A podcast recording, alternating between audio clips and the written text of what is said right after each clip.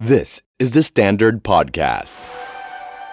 Step Life Training Guide for your first half marathon. Presented by กรุงไทยแอคซ่าประกันชีวิต No You Can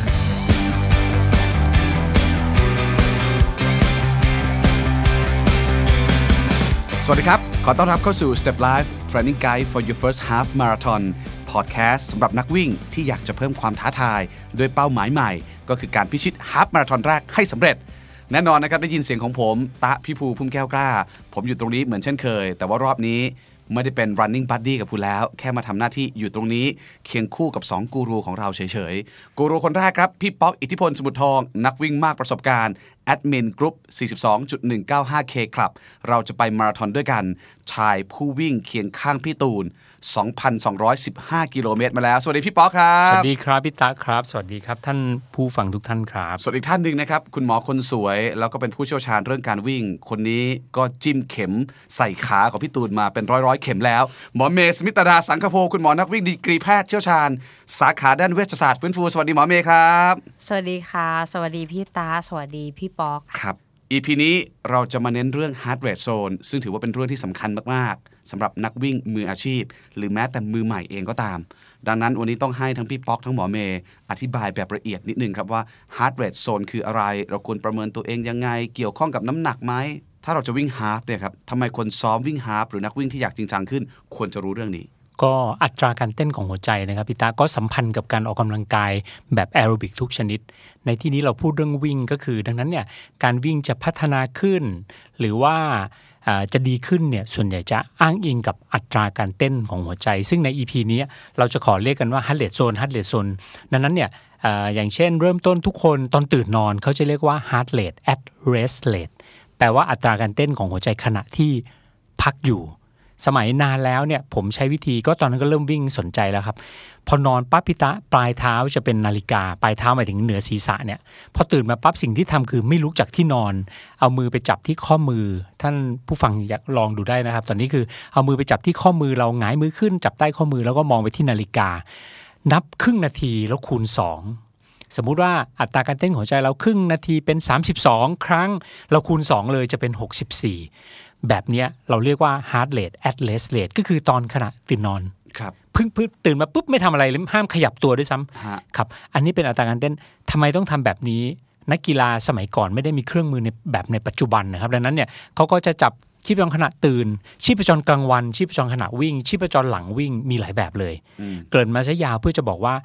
อ่า ไม่ใช่แต่เฉพาะปัจจุบันนานมาแล้วที่เราก็ใช้อัตราการเต้นของหัวใจเหมือนกัน แต่สมัยก่อนไม่สามารถที่จะอ่าทันสมัยเหมือนปัจจุบัน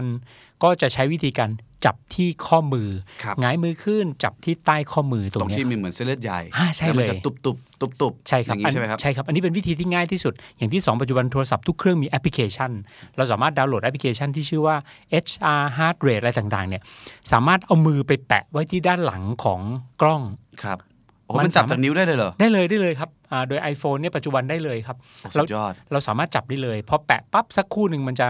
อ่ามันจะใช้เวลาสักครู่หนึ่งมันก็จะขึ้นมาให้ได้ให้ได้เลย อื ครับ ม อ่าแล้วก็อย่างที่สามคือนาฬิกานาฬิกาที่สามารถวัด heart rate ได้ในนาฬิกาเลย ด้วยแสงเลเซอร์ ด้วยแสงเลเซอ เอ ร์ อ จะบอกอย่างนี้ว่าท่านผู้ฟังอาจจะมีหลาย หลายท่านที่อาจจะยังไม่ใช้สามารถหาฮาร์ดเรทได้จากหลายวิธี ฮะซึ่งการหาฮาร์ดเรทในที่นี้เพื่อจะวัดว่าเราฟิตหรือไม่ฟิตเพียงพอ ถูกต้องครับ เท่านั้น โด เลย ใช่ครับ โดยการที่วิธีเก็บข้อมูลก็จะมี แต่ก่อนคือเก็บขณะตื่น เก็บอยู่ระหว่างทาง เก็บขณะที่ซ้อม ครับ เช่น เราวิ่งลงคอร์ดฟืบสมัยก่อนคือ แตะที่ข้อมือ อืม พักเอ่อนับ 6 วิคูณ 10 มันจะเป็น 1 นาที เราก็จะได้ อ๋ออั อัตราการเด้งหัวใจเต้นหนึ่งในหนึ่งนาที แต่ทีนี้ไม่ต้องครับ ครับ มันอยู่ในนาฬิกาเรียบร้อยแล้ว โอ้ นาฬิกาผลิตมาทำไมเนี่ย ไม่งั้นจะได้บอกว่าเธอเธอเดี๋ยวเราจับหัวใจเธอให้ป่ะ ว้าว อ่าเราจะได้รู้ว่าเธอฟิตไหมอ่า ผมยอมครับพี่ตาก้อน ดีไหม นี้ ฮะดีไหมฮะ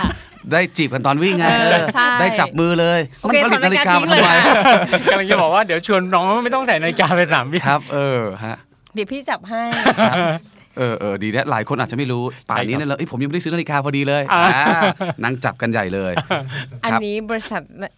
นาฬิกาไม่จ่ายต่างเลยนะคะ ทีนี้นิดนึงฮะมันจะมีการแบ่งโซนที่เขาเรียกว่า heart rate zone HRZ เนี่ยนะครับออกมาเป็นโซน1โซน2โซน3โซน4 มันจะมีถึงประมาณโซน 5 เนอะแต่ละโซนมันก็จะมีเหตุและผลว่าหัวใจเต้นอยู่ในโซนแบบนี้มันดียังไงถูกไหมครับ แล้วก็ใช้อะไรยังไง เพราะฉะนันอยากให้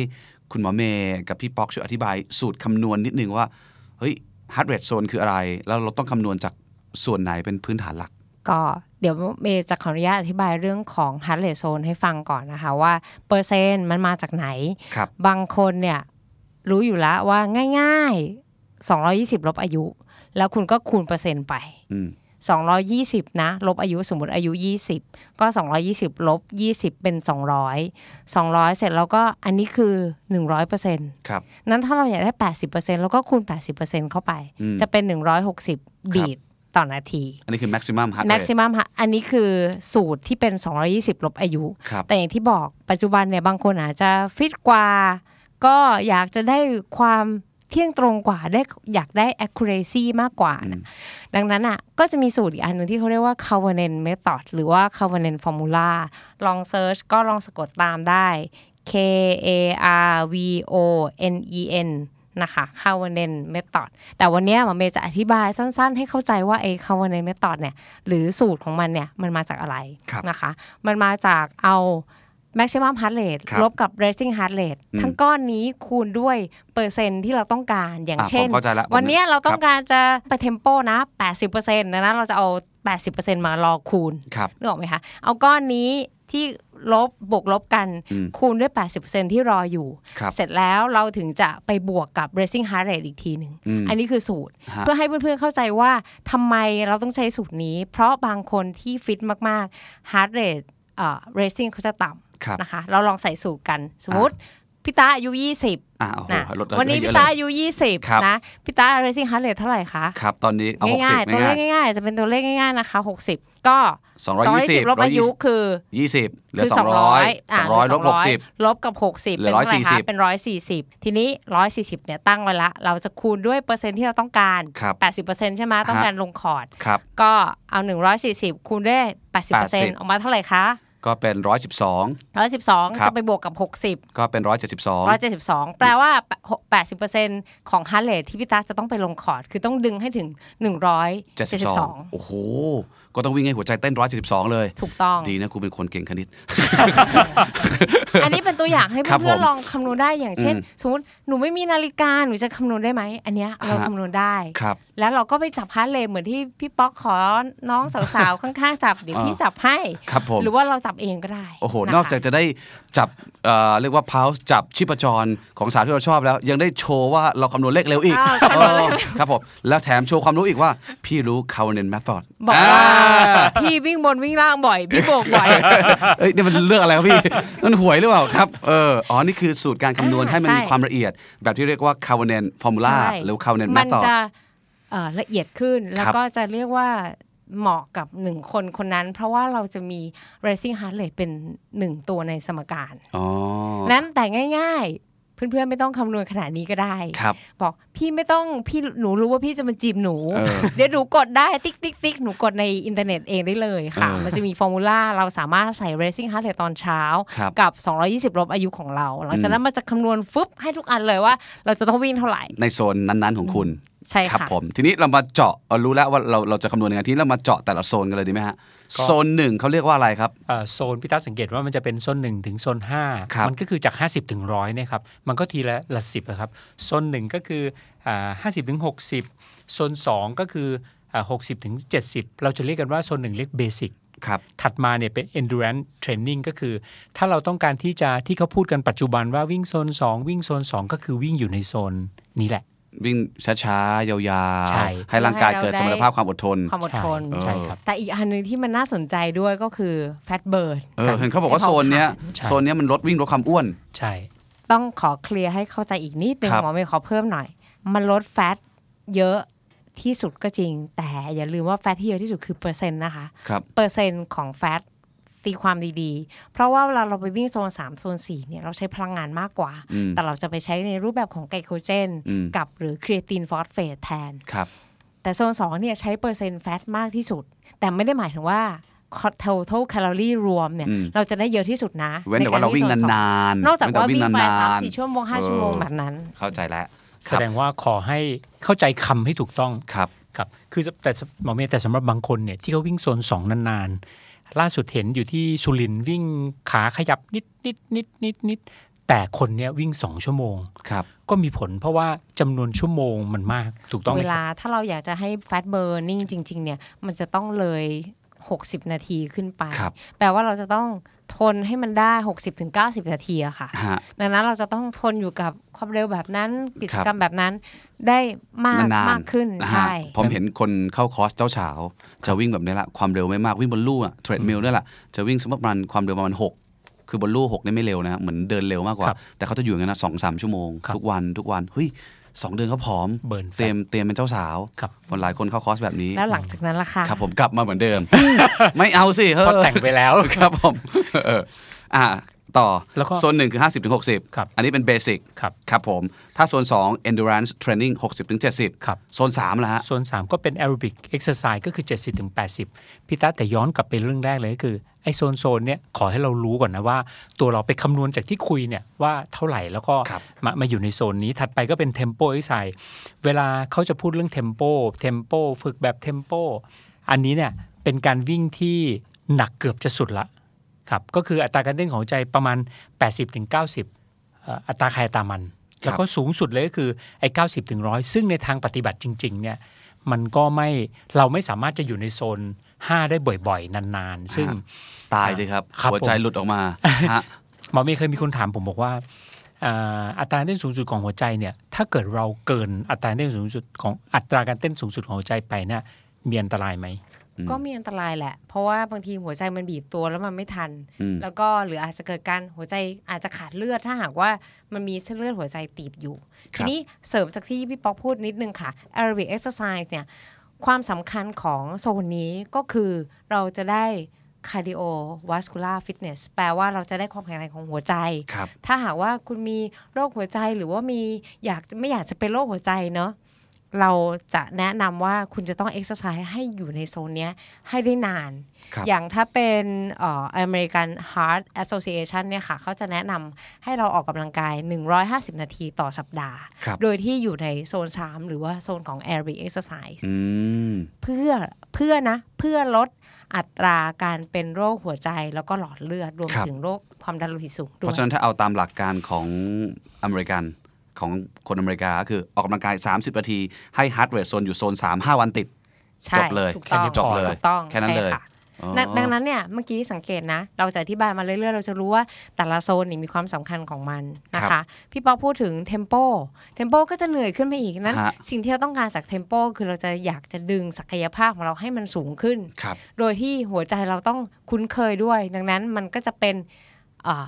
หัวใจที่เต้นแรงขึ้นนานขึ้นอีกหน่อย เพื่อสร้างความทนทาน ครับ แล้วก็ความแข็งแรง อันนี้เทรนด์ให้กับหัวใจ สำหรับคนที่ มากขึ้ เข้าแข่งและเรสและต้องเทมโปแล้ว ใช่ ใช่ไหมครับอืม สุดท้ายโซน 5 สปรินต์เนี่ยจะเป็น anaerobic exercise เมื่อกี้เรามี aerobic exercise ละอันนี้เป็น anaerobic ก็คือการออกกำลังกายแบบไม่ใช้ออกซิเจน ครับ กล้ามเนื้อจะรีดพลังงานที่มีแบบไม่ใช้ออกซิเจน อืม แสดงว่ามันจะออกแรงได้เต็มที่คือ 90 วินาที โดยทั่วไปเราจะใช้ครีเอตินฟอสเฟตในการเป็นแหล่งพลังงาน ครับ ดังนั้นมันจะรีดออกมา 90 วินาทีลองสังเกต ส่วนใหญ่ลงคอร์ดเนี่ยอาจจะไม่ได้นานมากปื้ดหนึ่งสองนาทีบ้าง 3 นาทีบ้าง แต่ร่างกายเราจะปรับตัวค่ะ ครับ นั้นมันจะสามารถใช้เคราตินฟอสเฟตได้นานขึ้น ยาวขึ้นบางคนลงคอร์ดที 3 นาทีนะพี่ป๊อกคอร์ด อืม คอร์ดยาวๆเนี่ยหรือว่าคนที่วิ่งเร็วมากๆ มันก็จะสั้นลงสั้นลง หัวใจกับปอดก็แข็งแรงจัด ก็ฝึก อืม แลคติกเทชโฮให้มันกว้างขึ้นไปอีก ครับ เนี่ยค่ะ ฝึกยังไงฮะ lactic threshold ก็วิ่งอย่างเงี้ยวิ่งพวกเนี้ยค่ะ วิ่งสปรินต์เยอะๆ วิ่งลงคอร์ดเยอะๆ มันจะเพิ่มศักยภาพ อืม ของกล้ามเนื้อ ที่เขาชอบบอกว่าพวกยูเซนโบพวกนักวิ่งร้อยเมตร สปรินต์ไม่หายใจเลยคืออย่างนี้ใช่ไหมฮะ ใช่ คืออึกเดียวแล้วปุ๊บไปเลย เดียว อ่ะฮะแปดเก้าวิ ครับผู้ฟังหลายท่านเนี่ยขณะนี้กำลังฟังแล้วอีพีนี้ทำไมความรู้เยอะจังมันเป็น ครับ ถ้าถ้าพูดแบบเข้าใจง่ายๆเอ่อก็คือเอ่อการฝึกอัตราการเต้นของหัวใจในโซนต่างๆเนี่ยมันมันก็เหมือนกับการที่เราเนี่ยฝึกให้หัวใจปั๊มหัวหัวใจเนี่ยเหมือนเครื่องปั๊มน้ำ ครับ วันเนี้ยเวลาเราวิ่งเร็ว หรือเวลาไปแข่งขันหรือว่าอะไรก็ตามเนี่ยถ้าเราไม่เคยฝึกหัวใจให้มันปั๊มน้ำเร็วขนาดนั้น อืม วันแข่งจริงมันวิ่งไม่ได้ ครับ ดังนั้นในขณะที่มาฝึกเนี่ยเราก็ไปเลือกเลยว่าเราจะอยู่โซนไหน โซน4โซน 5 ก็คือการฝึกปั๊มน้ำเยอะ เร็วๆ พอในวันแข่งจริงเนี่ย เราก็จะสามารถวิ่งได้แบบนั้นพูดง่ายๆครับผม อืฮะทีนี้นิดนึงคนวิ่งปกติไม่ต้องเอานักแข่งนะ วิ่งทั่วไปที่จะวิ่งฮาฟของเราเนี่ยควรจะหัวใจอยู่โซนไหน สมมติว่าวิ่งแน่นอนต้องอยู่โซนหนึ่งถูกไหมครับ ถ้าฟิตนี่ก็คืออัตราการเต้นหัวใจต้องมาคิดแล้วว่าอยู่ 50-60%ห้ามเกินนี้เด็ดขาดถูกไหมแล้วถ้าเวลาวิ่งจริงๆควรจะวิ่งฮาฟหัวใจควรอยู่โซนไหนครับ จริงๆ ถ้าทั่วไปสำหรับคนที่ปลอดภัยนะ หมอเมย์ก็แนะนำอยู่ที่ฮาร์เรทเอ่อแอโรบิกเอ็กซ์ไซส์เนี่ยค่ะ โซนสาม เจ็ดสิบใช่ ปลอดภัยที่สุดแล้วก็ได้ประโยชน์จากหัวใจได้ประโยชน์หัวใจด้วย หัวใจเราแข็งแรงเรามาออกออกกำลังกายเพื่อสุขภาพ ครับ แต่ถ้าเพื่อนๆที่จะเป็นสายแข่ง หรือว่าเป็นสาย performance ทำความเร็วเขาก็จะไปอยู่ที่โซน 4 โซน 5 ในแล้วแต่ช่วง พี่พิตาพูดถึงวันแข่งหรือว่าวันซ้อม เอาคนทั่วไปก่อนเดี๋ยวาครับพี่ ไปวิ่งทัวร์นาเมน โอ ต์ ค ละแบบเนี้ยครับ ไปแข่งเนี่ยที่จริงแล้วเนี่ยหลายครั้งเวลาเราฝึกมาเอ้ยเวลเราตั้งใจว่างานนี้จะไม่วิ่งเร็ว ครับ แต่บรรยากาศการแข่งขันต่างๆเนี่ยจะทำให้เราวิ่งเร็วไปโดยอัตโนมัติ จริง หมอเมย์ตอบคำถามพิตะถูกแล้วครับก็คือโซนสาม ครับ แต่ในทางปฏิบัติจริง ๆ มันจะเป็นโซน4โซน5ประ จริง จำ ฮะ เลย ก็คือผมวิ่งแล้วผมพยายามดูตัวเองแล้วไม่มีโซน 2 อยู่เลย 10 โลนี่ไม่ต้องพูดถึงไม่เคยมีโซน 2 เลย ใช่ใช่ถึงถึงแม้การแข่งขันที่พวกเราไปไปแข่งกันมาเมื่อเร็วนี้ที่ญี่ปุ่น เราตั้งใจกันว่าห้ามออกเร็ว แต่พอถึงเวลาทุกคนเร็วหมด ฮะ มันกด โซน ดัน ห้า นะ เลย มันกดดัน แล้วเราก็จะเสียแผนที่เราฝึก ดังนั้นเนี่ยเอ่อก็ควรจะออกท้ายๆอย่าออกเอ่อเทคนิคพี่ป๊อกคือ 1 เราควรจะออกท้ายๆเอ่อวางแผนเราวางแผนไว้อย่างไร ก็ขอให้วิ่งตามแผนนั้น อืม อันนี้แหละค่ะคือเสน่ห์ของการวิ่ง คือพี่ เพ ป๊อ ราะ ก ตอน มืออา ซ้ ชี อ พ ม มาก กับ อะ ตอนจริงเนี่ย ไม่ ไม่ เห เห มื มื อ อน น กั กัน น ครับผมเนี่ยบอกเลยเวลาผมวิ่ง แต่ว่าอันนั้นไม่ใช่ฟูลนะ แต่แม้แต่ฟูลผมก็ทำแบบนี้คือ ผมพวกอัดหมดอ่ะคือ มีแค่ไหนไปก่อน แล้วพอเหลือเท่าไหร่ก็ค่อยๆผ่อนลงผ่อนลงแล้วไม่เป็นไรแต่เรามั่นใจว่าเราไปไกลที่สุดแล้ว ผมเป็นพวกไม่เก็บแรงเลยอ่ะคือเหมือนเวลาว่ายน้ำก็ว่ายสุดไปทีเลย แล้วเหลือที่ไหลก็ปล่อยมันไหลไป แต่บางคนเขาจะค่อยๆเขาจะคำนวณแรงคำนวณแรงแล้วผมจะเรียกพวกนั้นว่าโอ้โหนักวางแผน ครับ แต่ผมเวลาวิ่งผมทำไม่ได้ ใช่หมด โดยเฉพาะเวลาออกตัวคนมันเยอะอะ ครับ เวลาคนมันเยอะเสร็จแล้วมันจะเริ่มหงุดหงิดว่ามันโอ้โหมันเราไม่สามารถควบคุมความเร็วแบบที่เราต้องการได้แล้วบางทีมันช้าเกินไปมันติดคนข้างหน้าอะไรแบบเนี้ย ซึ่ง เหมือน การ พี่ วิ่ง ป๊อกนะ ออกไปเท่าไหร่ใส่หมด ครับ กลับมา เป๋ เป็น ก็ ง่อย ยอม เป๊ะห่าว ครับ เป๋ก็ยอม แต่ว่าหน้างาน ต้องไป ยิ่งมีมามาไล่ มา เหมือนหายใจลอดย่ามาไล่นะ ครั ปั๊ บ บปุ๊บปุ๊บ ไปเลย ไปเลย นี่เป็นม้าหรือเปล่าฮะ เออเราตัดสินกันที่การหายใจฮะก็ต้องบอกเลยว่า if you can't beat me you only see my ass นี่ not only my face not my face อ่ะสรุปใหม่สรุปใหม่ โซนหนึ่ง50ถึง60%นี่เป็นเบสิ c โซน โซน 2สำหรับ endurance training ที่เขาว่ากันว่าจะลดไขมันเยอะๆ คือวิ่งช้าๆ นานๆ อันนี้หัวใจต้องอยู่ 60ถึง70%ของ maximum rate ของแต่ละคนครับ โซน 3 aerobic exercise 70ถึง80 อันนี้ที่หมอเมย์บอกว่าอันนี้สำหรับการออกกำลังกายเพื่อป้องกันโรคหัวใจ ดีที่สุด สัปดาห์หนึ่งควรจะออกสัก 150 นาทีให้อยู่โซน 3 ให้ได้ ส่วนโซน 4 เริ่มฝึกเพื่อ performance ละ tempo exercise นี่ถ้าไปแข่งก็ควรจะอยู่โซนนี้ ถูกไหมฮะ ส่วนโซนนะโซน 5 ซึ่งเป็นโซนที่แทบจะสุดแล้วคือสปรินต์ส่วนใหญ่แล้วถ้าไม่ได้แบบอัด 100 เมตร 11 100 เมตร 12 พวกนักวิ่งเราเล็งจริงๆหัวใจเราโซนนี้ส่วนใหญ่คนจะไม่ค่อยถึงกัน ถูกไหมครับ ครับ ยกเว้นเวลาไปแข่งจริง ๆ ก็จะมีบางช่วงที่ถึง ใช่ เออ นะฮะ แล้วนิดนึงนิดนึงฮะ มันมีคนที่วิ่งโซนอ่ะสมมติวิ่งโซน 5 ตลอดอันตรายไหมโซน 5 นี่มัน มันแบบ มันมันนานเกินกี่วิกี่วินาทีกี่นาทีถึงอันตราย เอาจริง ๆ เนี่ยมันไม่น่าจะวิ่งได้นาน อืม เพราะว่าตามหลักวิทยาศาสตร์ก็เราจะใช้เคต i นฟอสเฟตก็ ฮะ คือเคต i นฟอสเฟตพวกเนี้ยมันจะอยู่ได้ไม่นานค่ะ ยกเว้นซ้อมมาหนัก ๆ จริง ๆ อ่ะ มันก็จะอยู่ได้ระดับหนึ่งนั้น ครับ ไอช่วงเร่งเนี่ย มันจะเร่งได้แบบอาจจะ 10 15 นาทีนี่ เก่ง สุดแล้ว มากแล้ นะ ว เสร็จเก่ง อัน มาก นี้น แล้ คื ว อนักกีฬามืออาชีพละ แล้วก็ขยเยกขยเยกแล้วหรือว่า ค ห รั ม บ ดแรงหมดแล้ว หรือเขาอาจจะเอาไว้ใช้กะแล้วว่าเหลืออีก 5 กิโลสุดท้ายอัดหมด อันนี้เหมือนพวก ย่างงี้ย เหมือนพวกนายตัสอะ ใช่ ไหมหมือนพ เสร็จแล้วก็ นายตัสเก็บไว้เออ ถึงเส้นชัยปั๊บก็นอนเลย เออครับผม ย่างนั้นค่ะ นอนตายนะฮะ ถ้านอนนะครับ หัวใจพักไม่ทันอ่ะคำถามสุดท้ายนิดนึงฮะแล้วสมมตินะครับ มีคุณผู้ฟังที่ฟังเราอยู่ตอนนี้ฟังพอดแคสต์เราแล้วไม่รู้เรื่องเลยที่เราคุยมา เออ สมมตินะเขาไม่รู้เรื่องเลย แล้วเขาก็ยังไม่ได้ซื้อนาฬิกาด้วย หรือยังไม่มีอุปกรณ์วัดฮาร์ดเรทเลยเขาจะปรับใช้เรื่องนี้ได้ยังไงบ้างเนี่ย พี่ป๊อก โอ้ ตอบ ครับ จะบอกว่าถ้าท่านใดที่เป็นอ่าเพื่อนๆที่เริ่มต้นมาจาก Step Life Running Guide for Your First 10K เนี่ยถ้ายังจำได้อยู่ตอนนั้นก็จะมีการวิ่งแบบสนุกสนานอันหนึ่งที่เรียกว่าฟ้าเหล็กนั่นน่ะ เป็นการวิ่งถ้ามาเปรียบเทียบกับอ่าโซนโซนที่เราคุยกันวันนี้เนี่ยมันคือการวิ่งจากโซนหนึ่งปื๊ดขึ้นไปโซน 4 เพราะมันเป็นการวิ่งจากตรงนี้ไปถังขยะอันนั้นฮาร์ดเรทเราเนี่ยก็จังแต่อ่าเต้นเบาๆจนกระทั้งขึ้นสูงสุด พอสูงสุดทนไม่ไหวเราก็หยุดเพื่อวิ่งฮาร์ดเรทเราก็ตกต่ำลงมา แล้วเราก็เริ่มใหม่ ตอนนี้ถัดไปก็จะเจอจักรยานคันนั้นเราก็ไปวิ่งไล่จักรยาน แล้วฮาร์ดเรทก็จะตกลงมา อันเนี้ยเป็นการฝึกชนิดหนึ่ง มันเรื่องเดียวกันเลยพี่ตา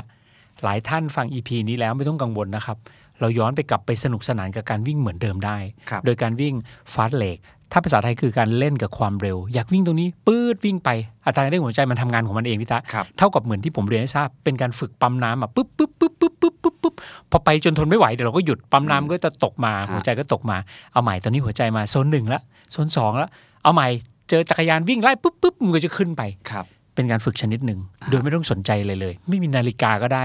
เอาความรู้สึกของตัวเอง แค่เนี้ยพอละ ครับ ครับ ทำให้การวิ่งสนุกระหว่างทาง ใช่ เร่งเป็นช่วง ใช่ ๆ แล้วมันจะเป็นการฝึกหัวใจได้ ใช่ อ่า เจอน้องคนนั้นไม่มีนาฬิกาวิ่งไปปุ๊บขอไป ครับ จับฮาร์ดเรทเขา ครับผม ถูกตบ ฮะคราวนี้หัวใจเต้นรัวหนักกว่าเดิม ครับผม บผมเออฮะพยายามทำให้การวิ่งเป็นเรื่องสนุกครับคุณผู้ฟัง ก็หวังว่า EP นี้ EP 3 เรื่องของ Heart Rate Zone ที่เรามีการอธิบายทั้งเรื่องของ